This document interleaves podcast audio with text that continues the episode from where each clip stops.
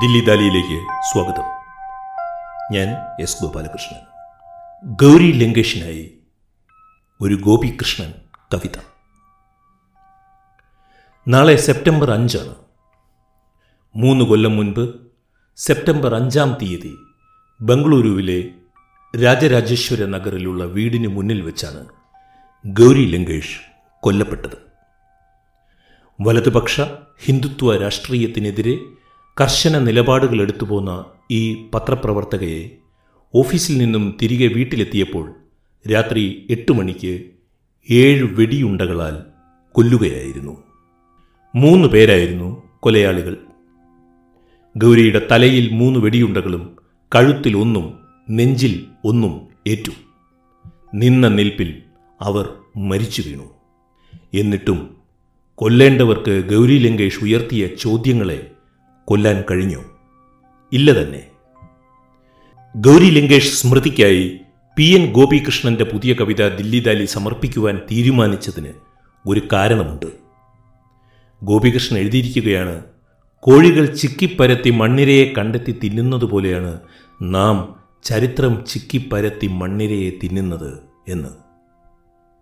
അങ്ങനെ ചിക്കിപ്പരത്തുമ്പോൾ നാം നാരായണ ഗുരുവിനെയും പിക്കാസോയെയും മുഹമ്മദ് അസദായി മാറിയ ലിയോപോൾഡ് വെയ്സിനെയും അസദിനെ കണ്ട വൈക്കം മുഹമ്മദ് ബഷീറിനെയും കാണുന്നു.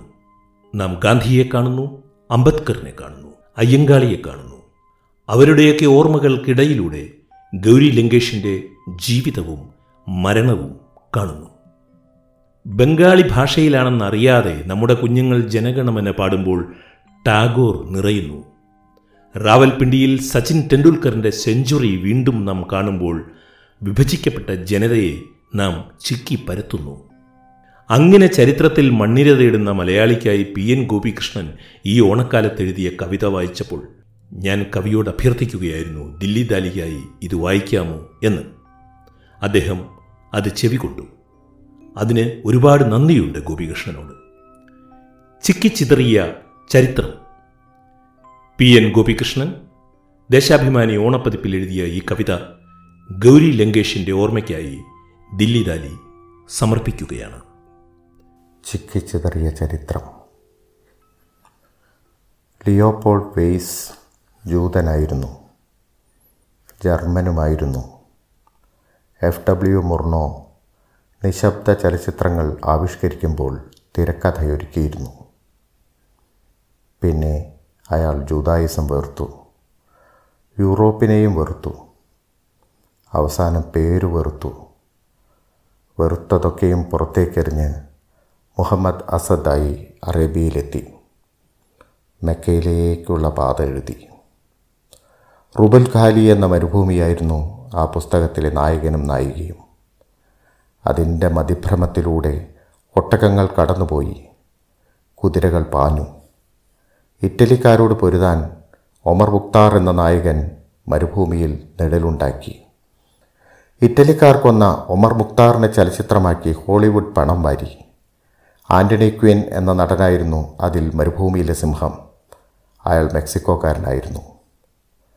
മരുഭൂ തൊലിക്ക് താഴെ വെള്ളക്കാർ എണ്ണച്ചോര മണത്തപ്പോൾ അസദ് അറേബ്യ വിട്ടു.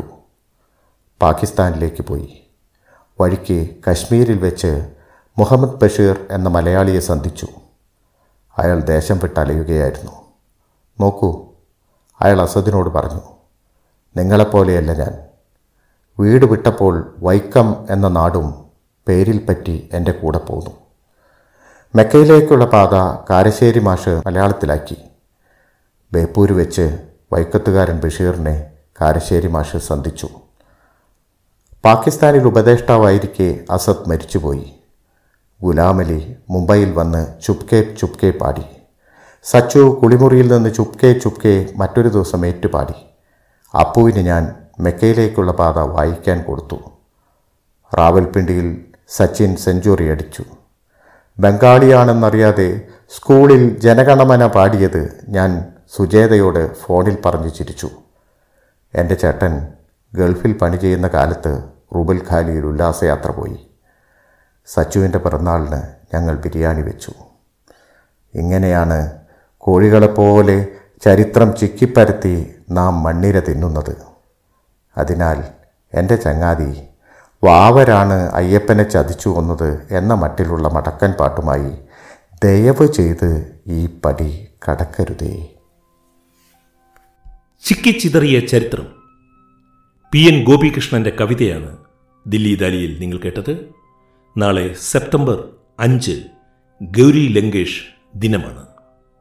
ഗൗരി ലങ്കേഷിന്റെ വീരസ്മരണയ്ക്ക് മുന്നിൽ ഈ കവിത ദില്ലി ദാലി സമർപ്പിക്കുകയാണ്. സ്നേഹപൂർവം എസ് ഗോപാലകൃഷ്ണൻ.